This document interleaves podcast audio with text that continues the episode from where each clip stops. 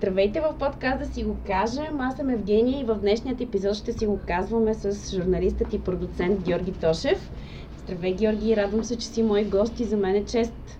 И аз ти благодаря за поканата и се извинявам, че толкова пъти я отлагахме, но в крайна сметка днес в студиото на преди обед, в монтажното, в работна среда, аз и ти ще разговаряме за нещата, които теб те вълнуват, а може би вълнува всеки един от нас. Благодаря за което. Всичко си има, винаги си има правилното време и място да се случи. Така че точно днес е явно деня на нашия разговор. Идеята на подкаст, да си го кажем, е да говорим за нещата, за които обикновено не говорим. Всичко ли си казваме или просто не ни питат? Всичко ли си казваме, според а, теб? Зависи от човека, зависи от неговото възпитание, средата, в която е израсъл. А, като бях малък, ми казваха, че прекалено много говоря. С годините, дори когато пораствах, някои се опитваха да ми втълпят, че да говориш много не е добре. Трябваше да замина в началото на 90-те години в Нью Йорк и да се срещам с много различни хора, сред тях и терапевти, и да разбера всъщност, че хората, които споделят, не са вредни хората, които а, обменят идеи, мисли, а, по някой път споделят и по-лични неща с другите, а, са емоционално чисти хора. Тук не говоря за някакви патологични отклонения и хора, които натоварват а, непознати или най-близките си с всичко, което им хрумне в главата. Говорим за това социално общуване, което ни прави по-близки или ни раздалечава. Но при всички положения смятам, че е по-важно да си казваме повече неща, отколкото да ги премълчаваме. Това е свързано с нашето физическо и най-вече психическо здраве. Особено днес, във времето, в което живеем имаме гласа си. Защо не го използваме? Това е най-естественото нещо, с което разполагаме. Не знам, Евгения. Уча моята дъщеря да споделя, уча моята дъщеря да говори, да се изразява правилно, да дава воля на емоциите, които по някой път напират, друг път те задушават, четвърти път са недостатъчно силни, за да изрази това, което чувства. Смятам, че говорещите хора, имат привилегията да общуват с другите на едно друго ниво. Ниво, което е много по-различно от нивото на а, хората, които просто пишат или хората, които м- предпочитат социалните медии, да чатат. А, смятам, че а, научавайки се да говорим, да говорим първо със себе си, сами със себе си, това не значи, че сме луди, а след това и с другите, а, ние порастваме. Ние придобиваме една друга лична и социална култура, която ни помага да а, преминем през този живот, да общуваме с този свят на едно друго ниво. Неговорещият човек е човек, който трупа в себе си. Той е опасен най-вече за себе си, това е доказано и от медицината, и от науката, но той е опасен и за обществото. Повечето социално агресивни хора, които се появяват и тези дни, дните на протести, всичките тези агитки и всичките тези ултраси, а, обикновено техният профил е на деца, които растат в семейство, в което родителите не разговарят с тях и не разговарят помежду си. Аз мисля, че думите са любов. И когато, както общуваш, галиш, целуваш детето си, така и когато му говориш, начина по който му говориш, е много важно какъв човек ще отгледаш. И за това съм благодарен, че в моето семейство още баба ми, дядо ми, майка ми, баща ми са хора, които са обгрижвали мен и сестра ми с добри думи, с приказки, с а, истории, които са били с а, поучителен край и с а, добри герои. А, всичко това са модели за подражание, които съзнателно и подсъзнателно ние носим в себе си. И доколкото успяваме да ги предадем на другите, създаваме около себе си една среда, нашата среда. Аз не казвам, че тази среда е най-добрата или по-лоша, но това е моята среда. И аз се обграждам от хора, които умеят да боравят с думите, които разговарят с другите, но които не се страхуват да останат сами със себе си и понякога да си кажат а, и не добра дума за себе си. Да но си пък, го кажем и на себе си. Да, но друг път и да, може, да могат да се похвалят, защото да. и на това не сме научени. Да можем да кажем добра дума за собствения си труд, за собственото си преодоляване на препятствие, за собственият си успех или неуспех. Не ни ли сближава това? И прави ли ни уязвими всъщност истината? Не, аз мисля, че единственото, което не ни прави уязвими е истината. Аз също като малък съм подслъгвал, украсявал. Дори скъпата ми, голямата Цветана Манева, актрисата ми беше казала, моето момче, твоята фантазия иска да желаното, мечтаното да го превърне в реалност. Е, не, виж реалността. По някой път имаме нуждата от това mm-hmm. презимяване, но няма нищо по-силно от истината. И колкото по-рано го разберат и политици, и всеки един от нас, толкова по-спокоен ще бъде живота, който води. И аз вярвам в това. Ние сме свидетели на толкова много лъжи и манипулации, никому не нужни, защото никой не може да скрие истината. И не само днес, винаги. Може да има периоди, и аз съм имал в своята личен живот и професионален, в които ти се струва, че си безсилен. Знаеш истината, но всичко около тебе крещи с лъжа и ти с истината си си много слаб, много уязвим, ничи. Но това трае само един миг и истината винаги излиза. И затова хора, говорете си истината. По някой път тя не е най-лицеприятната, по някой път може да е болезнена. Но, но е такава каквато е. Да, и важното е как, как я казваме. казваме. Много е важно въпроса да, как. Как общуваме с другите, как им казваме, че сме загубили скъп човек или как им казваме, че трябва да се разделим или как им казваме, че ги обичаме или как им казваме, че а, не можем да продължиме заедно по пътя си. Всичко това е важно и еднакво отговорно и еднакво, как да кажа, еднакво емоционално. По някой път са ме питали да кажеш хубавата новина ли е по-лесно или лошата. Еднакво трудно е да кажеш и двете, защото трябва да отговориш на въпроса как го правя. Затова все повече си задавам въпроса как постъпвам в дадена ситуация, как казвам определени неща. С годините човек би трябвало да става по-отговорен към думите и към другите. Успяваме ли да се чуваме и успяваме ли да слушаме и дали по какво започнем, дали колко не започнем да си го казваме повече и по-често, няма да предадем нататък този добър пример и да започнат все повече и повече хора да, да си го казват. Вижте, а, аз съм имал различни периоди. Разбира се, че младостта е шумна, бъбрива, а, по някой път а, нетърпелива. С годините а, аз се научих да се вслушвам в думите на другите. Разбира се, мога да отсявам от годините, на които съм, а, кое ми е казано, дори най-болезненото, което може да ми е казано, дали е казано с добронамерено или не. Не чувам недобронамерените думи чувам само добронамерените. И вярвам, че човек с добро може да бъде купен.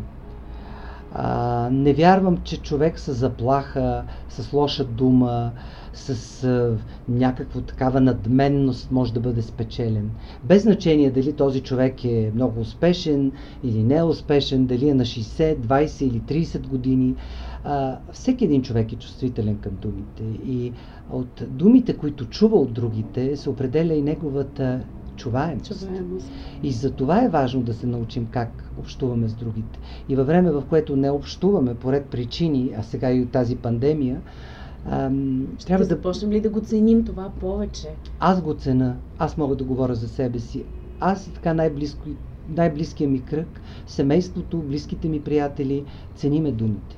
Ценим общуването, дори в така в първите месеци на пълна изолация, а, откриването на всякакви зумове, скайпове, всички тези позабравени начини да се чуем и да се видим, а, станаха много необходими, много по-необходими от това да си чатим или да си пишеме СМС. Комуникацията, живата, винаги е базирана на думите. Но след думите, които генерират пък емоциите, нещата вървят ръка за ръка и затова цялата тази поредица която започва от чувството, от емоцията, която възниква от едно общуване и се облича в думите, за да достигне до нас, да остане в нас или просто да мине покрай нас. А, всички тези връзки са много важни. И много някакси често сме безотговорни към тях. И тези дни, когато съм на улицата, на протеста, когато по телевизията слушам нашите политици или публични фигури, винаги се очудвам колко безотговорни, нехайни, да не кажа всички, но по-голямата част от тях са към думите. Колко фалшиви думи, кухи думи чувам от тях и затова не им вярваме. И затова в света политиците или лидерите или публичните фигури, на които хората вярват, са личности, които много добре си служат с думите. Сещам се за Нелсън Мандела. Сещам се за Джобс. Сещам се дори за Ангела Меркел, която е един много премерен политик и така доста изглежда студена, прибрана жена. Има много примери, да. Сещам се за Горбачов, да. за Тачър, дори за Рейган. Така че м- за Обама, разбира се, защото той също е от добрите примери а, и е антипод, примерно, на Тръмп. А, пак казвам, човек си служи с определени думи, а думите, с които си служи човек, са огледало на това, което е той. И не може да бъде скрито и подменено. Не могат да ти напишат всички думи. Могат да ни напишат текста на речта, но ако тя не е преминала през теб, ако човека, който ти помогнал да я напишеш, не те познава добре, не познава думите, с които ти боравиш. И твоята емоционалност, с която го казваш. Да, всичко е загубено. Абсолютно. Какво ни казват дните, в които живеем? Говорим си за казване, за думи, за емоционалност. Какво време дойде и какво ни казва то? На какво ще се научим? М- преди време чух някой, че каза, времето е време на търпение. Не Това вярвам. Е дойде. Да, не, не вярвам. Аз мисля, че днес е време на решение и време на... Не обичам революционен патос, защото а, не всички революции трябва да бъдат кървави, за да са успешни. Ще ми се 21 век революциите да са революция на разума и чувствата. Защото това са истинските революции. Може ли да на, е и на думите? Аз вярвам, че днес революциите са на думи. И, и откривам нови оратори. Те не са от най-публичните и най-канените по студията. А, те по някой път са хората, с които вървя по улицата или по площада и откривам едни млади момичета и момчета, някои са със своите малки деца, някои са се завърнали от обучение или от живот в чужбина и са решили да, да пробват България заради пандемията, заради много неща. Но техните думи са думите на разума. Облечени в емоцията, но не в тази стихийната емоция, която а, замеря а, другите с думи или с павета, защото и в двата случая е еднакво опасно. А в разумната емоция се чуват думи, които ни дават смисъл, вяра, чувство, че нашият глас е важен, че чут. аз съм важен, да. че ще бъда чут, че съм тук, защото е важно да бъда тук. И имам какво да кажа. И имам какво да кажа, и имам какво да поискам. Да. Заради себе си, заради децата си, заради това, че аз съм един почтен данекоплатец, а, защото хората все по-малко искат да чуват, че аз съм ти дал магистралата, аз съм ти построил това, аз съм ти дал детската градина. Уважаеми политици, това ви е работата да ни го давате, а не да ни го съобщавате. Значи между действията и думите трябва да има а, наистина една почтителна граница. Какво ние можем да кажем и какво просто трябва да дадем, без да го обясняваме. Аз съм човек на действията, независимо, че се водя, че съм човек на думите. Защото всичко по моя път, макар и скромно, е действие. Действия, в които ползвам думите. Но това е ежедневна работа. За всеки шанс човек работи двойно повече. И е много, много неприятно, когато виждаш хора, които с чуждите действия и пари а, казват аз съм го направил за вас. Не, ние всички сме го направили. А ти си там някъде, за да можеш да го организираш. Както аз съм тук някъде, за да организирам това, което зависи от мен. Прекрасно казване. Благодаря ти, Георги. Разказал си много истории.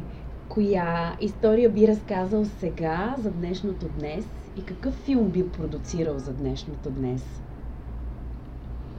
Иска ми се да направя нещо, което дори като зрител не гледа много и то да е фикшън.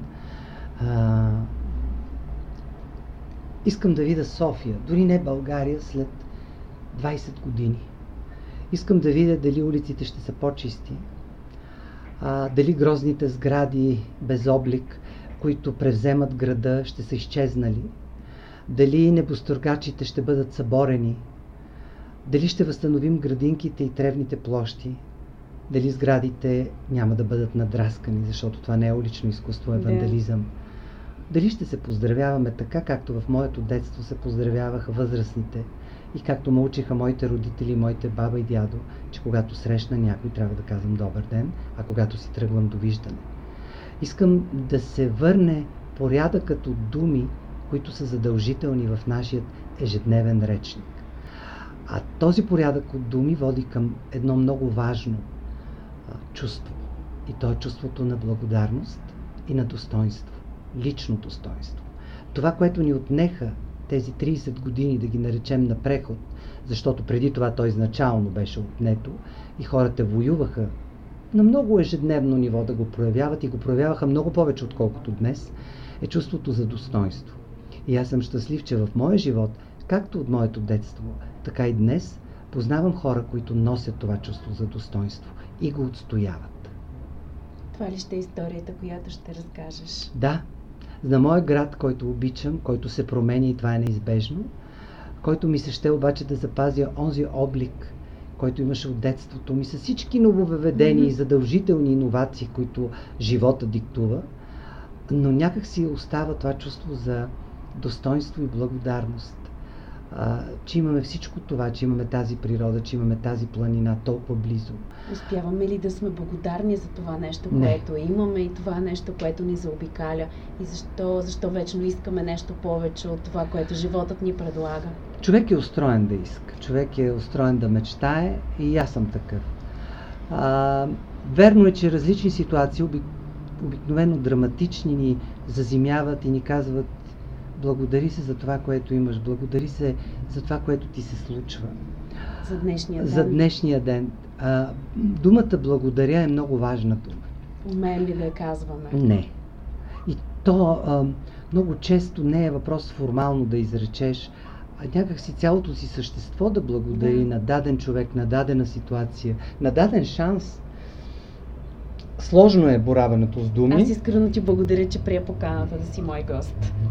И аз ти благодаря и се надявам а, думите, които си казваме, да имат все повече смисъл към малко хора, първоначално, но да става всичко това много заразно. И твой подкаст е опита да заразим другите с правилното и, почтет, и почтително използване на думите в нашия живот. Дано да успеем да предадем нататък този добър пример. Благодаря ти още веднъж. Как гледаме на изкуството и как го възприемаме в, в днешното днес? И доколко страхът от пандемията и цялата изолация, в която, в която живеем и живяхме се преди месеци в все по-затворено затворен вид, ни, ни накара да останем в къщи и, и доколко, доколко силна е жаждата ни за култура? Ами при всеки е различно, Евгения. При мен имаше едно пренасищане малко преди пандемията, но аз съм много динамичен човек, който буквално в седмицата е на три различни части на света. А, аз съм и разглезен, защото някакси живота ми, в живота ми съм инвестирал в изкуство. аз не си купувам, нямам кола, нали, не, не, не харча пари за някакви скъпи дрехи и такива неща, но аз мога да си купа и за 200 евро билет за спектакъл, за концерт, да, посета някакво културно за фестивал. А, но това е много личен избор. Да. Аз не казвам, че съм някаква жертва на изкуството. А, започна да ми липсва вече и затова сега, когато някакси нещата се отварят, хората започват да общуват, а, отново има някакви ивенти, разбира се, те не са много посетени по една или друга причина, а, много хора казват, ма чакай сега, м- ох, те са малко е публиката, аз казвам, не, днес е важно да вкараме на събития всеки един човек, да му върнем вярата, че не е страшно да сме заедно при необходимите мерки, защото изкуството е нещо, което а, нали, аз обичам и спорта и много други неща, но това, което на мен изкуството ми дава, като преживяване, нищо друго не може да ми го замени. Доброто изкуство, добрия филм, книга, концерт, спектакъл. Скоро преживях концерта на Сони Йонче в Античния театър. Незабравимо. Незабравимо. Това, което аз получих като заряд от тази изключителна а, жена и, певица. това, което получи целият театър, 2000 човека. А, безценно е. Както срещите ми сега, когато обикалям страната и разказвам и показвам филма за Георги Парцалев и говорим за Парцалев и представям книгата. Или ето сега на 11 откриваме сцена на Кръстопът. За първи път без Стефан Данилов в лятното кино Орфей в Пловдив с филма за Стефан Данилов. И Стефан ще оживее пред нас. След това ще бъда в Рим на фестивала на българският филм, организиран от Българския културен институт. След това ще бъда във Враца, Черпан. Толкова много места, в които ние ще бъдем, за да говорим за едни хора на духа, които са незабравими и незаменими. Абсолютно доколко страхът и страхът ни накара да останем вкъщи и доколко станахме ли по-жадни към културата предвид сегашната ситуация? Но... И дали ще оценим повече това, което, това, което имаме като, като дадености, като изкуство? Много като... е различно, много е различно, Евгения. Това зависи от ам, човешката ам, култура, която всеки един от, един от нас носи по различен начин това е свързано с необходимости. Аз мисля, че днес културата, колкото и да е достъпна по различни канали, интернет най-вече, толкова и се отдалечава, защото никой не може да замени живото изкуство. Аз имам необходимост от живи артисти, от живи музиканти. Съзнавайки, бях скоро на концерт на Стефан Валдобрев, ми велико беше. При всички мерки също взети. Не мога да си представя, че гледам клиповете или гледам записи на концертите на Стефани, обичайните за подозрени, но тази емоция, която имаше на, на стадиона. Не, това е незабравимо. И това са Керана, всичко това, да. това е както за Соня казах. Примерно театъра не може, не ми харесва стримването на спектакли. Изключвам представления, които са много добре заснети, много камерно, както това, което става постановките на Метрополитен опера, нали, тези професионални, високобюджетни продукции, които, ако си ги пуснеш на големия телевизор, някак си могат да запълнят и пак го няма дъха. А дъхът е като думите. То е нещо, което се случва тук и сега. То не е нещо, което може да компенсираш дори с най-доброто дигитално изображение. Коя според теб ще бъде новата икона на света? Не знам. Ако знаех, щях да получа Нобелова награда, може би. И ще можеш само да предположиш. Не знам. А... Дали пък човека няма да е в центъра на, на света? Дали няма тази икона да бъде едно, едно човече, едно усмихнато, едно тъжно човече или изобразено с различни мимики, защото ние сме склонни да преживяваме различни състояния и да минаваме през различни емоции. Не може винаги да сме само весели и само тъжни. Какво ако ти трябва да определиш коя би била тази, кой, този символ? На мен днес ми е нужно лидер световен план. Mm-hmm. Споменах името на Меркел и не мога да се сета за други с този мащаб нали, българските политици изобщо не ги е, обсъждам, защото там нали, те всичките до един, особено от последните години, просто след някоя друга година ще, ще бъдат абсолютно забравени. А това го казвам с цялата отговорност. Аз съм човек, който има интуиция за историческото поставяне на личности, за значимостта на събития и хора.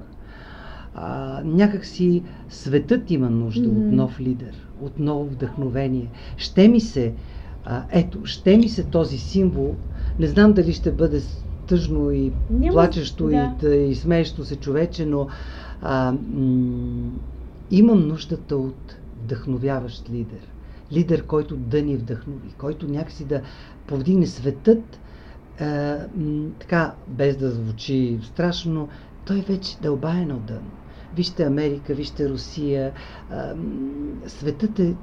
Няма. В света няма лидери. Няма мащаб. И всъщност това, от което има нужда света, е нов, вдъхновяващ лидер, който така да увлече. Може би Папа Франциск е последният хуманист от живите, които, които виждам. Нали, защото няма е Тереза, няма Йоан Павел II, няма Мандела, нали, няма такива лидери, които някакси да, да увличат много, хиляди, милиони. И да заразяват с и да заразява. слова. Но И това да, е. Да ни, да ни карат да бъдем будни и да бъдем съзнателни. Ето будността. Будни е една много хубава дума. И вчера, така преди големия протест, Изподелени. Аз изподелени, да да. добавя. а, много е важно да бъдем Да. будни. Будн, будният човек е човек, който владее ситуацията, владее себе си, може би по-будния да владее и някакви други хора. Липсват ни будни хора. Като видят тези заспали, не в буквалния смисъл на думата, но, но лица в парламента, тези безизразни очи, тези безидейни глави, в които няма нищо. И някак си се чувстваш много самотен в този свят или в твоята държава. В същото време има хиляди примери за, за другото, нали, за хора, които създават иновации, за хора, които преодоляват някакви лимити на човешката природа, научни лимити. Те са вдъхновяващите примери, но не са много. На света му липсват повече вдъхновяващи лидери днес. Будни и да заразяват с слова. Само като допълнение. А, говорим се за споделеността. А, не е ли споделеността чувството, което би трябвало да да научим повече в днешното време, в което живеем, защото то, при всички положения е различно. При всички положения разживеем в един нов свят.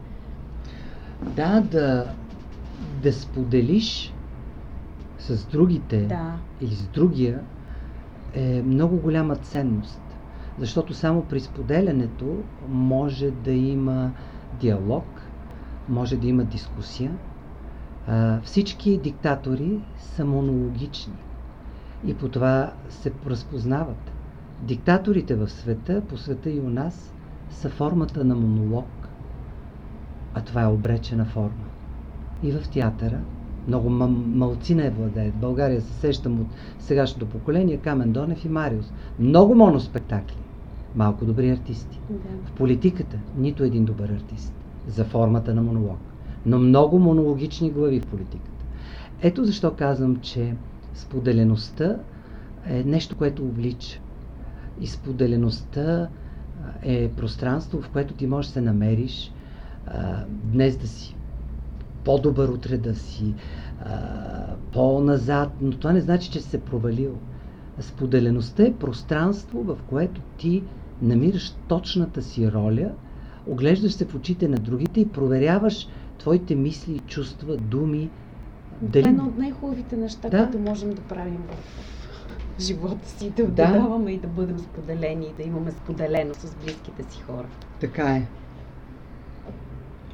Но не мога да кажа, че живеем във време на споделеност. Света е пълен с диктатори, които предпочитат монолога пред диалога. И затова има войни, и затова има унищожени градове, затова има а, унищожени държави и няма значение дали ще а, има катаклизъм природен, дали а, ще има атентат или ще избухнат бомби, или дали просто едни хора ще са по улиците на градовете, вижте какво става и в Беларус, и ще търсят собственото си разбиране за свобода и ще го оцеляват. Ще го, не оцеляват, а ще, го, а ще се борят за това нещо и ще, да, да, и ще искат да оцелеят в, в този свят на, на е, как да кажа, на еднолична власт, на едноличен монолог, който те лишава от правото да се почувстваш значим, да се почувстваш гражданин, да се почувстваш човек, който има мнение. Ще можем ли да намерим своето защо и своето как в живота? Според теб. Аз вярвам, че го намираме и го губим всеки ден. А, но това става предимно в проба грешката, стават в общуване, в споделеност. Да си го кажем. Много са важни отговорите на тези въпроси. Особено на въпроса как. Как? Да. Как? Да. Защото как е начина по който го правим. За Защо да. е ясно? Искам да сменя властта, излизам на площада, боря се. Но как го правя? Един ще откърти паве и ще замеря, което е недопустимо според моите разбирания. Друг Абсолютно. ще даде цвете на полицай и ще продължи да отстоява своите граждански права.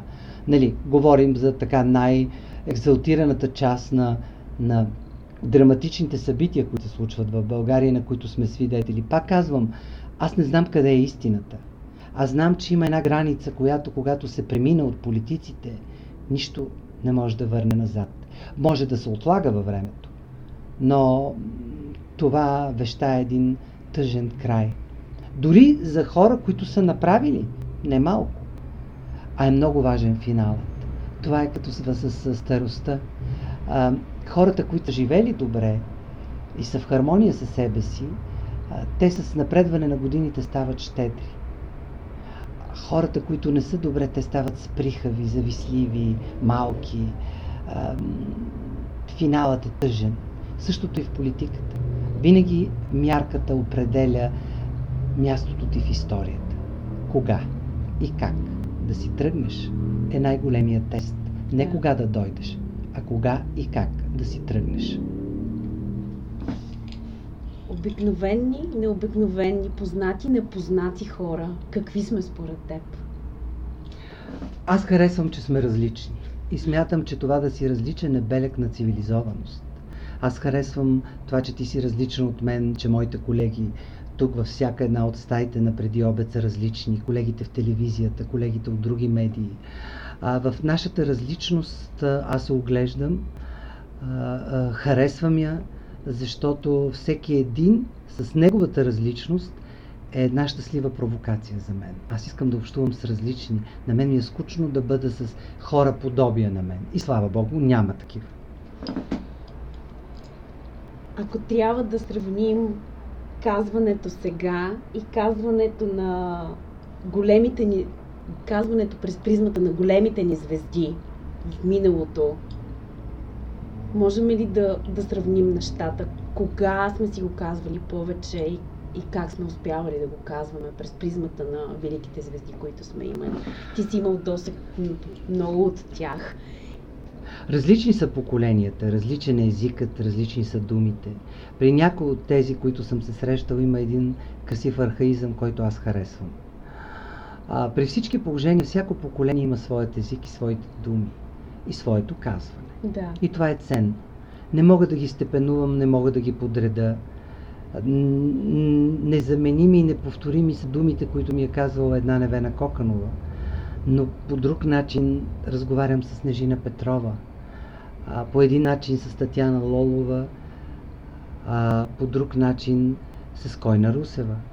Много е различен а, езикът на артистичните натури, но той е белязан от една култура, която може би идва от това, че те поряват много с класически текстове, че професията им изисква да четат.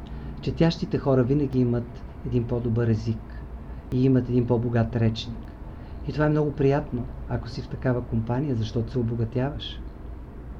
Във време на безпаметност към тези велики личности ли живеем? Да, и ще го повтарям.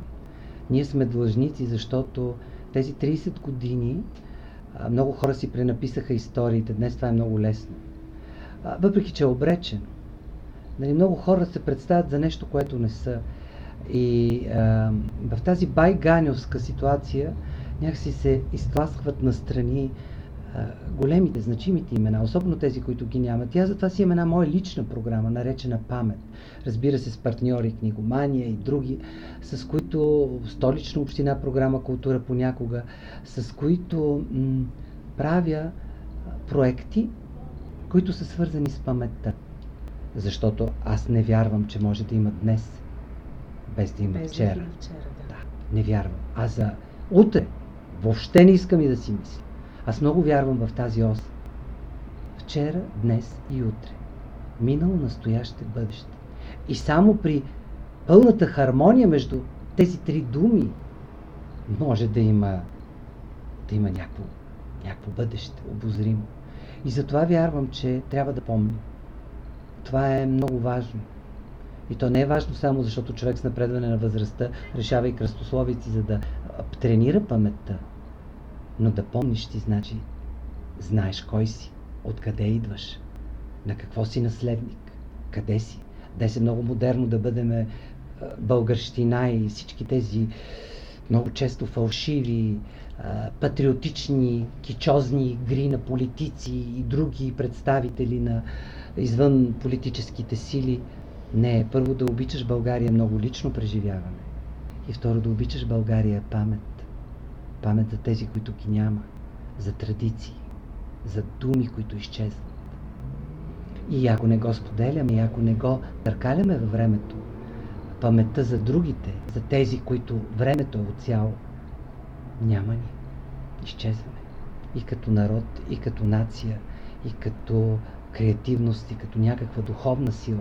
Да, формално мога да живея тук 2-3 милиона след някоя друга година на тази територия, но това ще са живеещите на територията, защото без духът и без паметта няма, няма нация. Няма нещо, което, с което да се сравняваш. Няма с какво да се измерваш. И за това е важна историята. И за това е важна паметта, защото историята е памет. Благодаря ти за това хубаво казване и за тази будност, която имаш ти. Аз с ръка на сърцето мога да кажа, че си един истински съвременен будител. Благодаря ти. Чак будител не знам, но смятам, че съм човек, който има някаква много малка мисия лична. Тя е предадена. Да се върна на твоето да. предай нататък. А, тя е предадена от моите родители, моите баба и дядо. Това са били винаги хора, които са работили с паметта. И на мен ми се ще да го предавам през студентите, през колегите, през моите дъщеря. Чувството го. за памет и принадлежност, а те вървят заедно. Правиш го. Има ли история, която не си разказал до сега?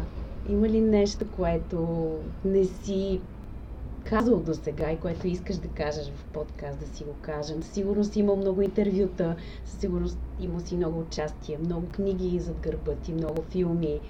Има ли нещо, което до сега не си казал? Има много истории, а, но знаеш ли, времето много добре отсеява и ситуациите.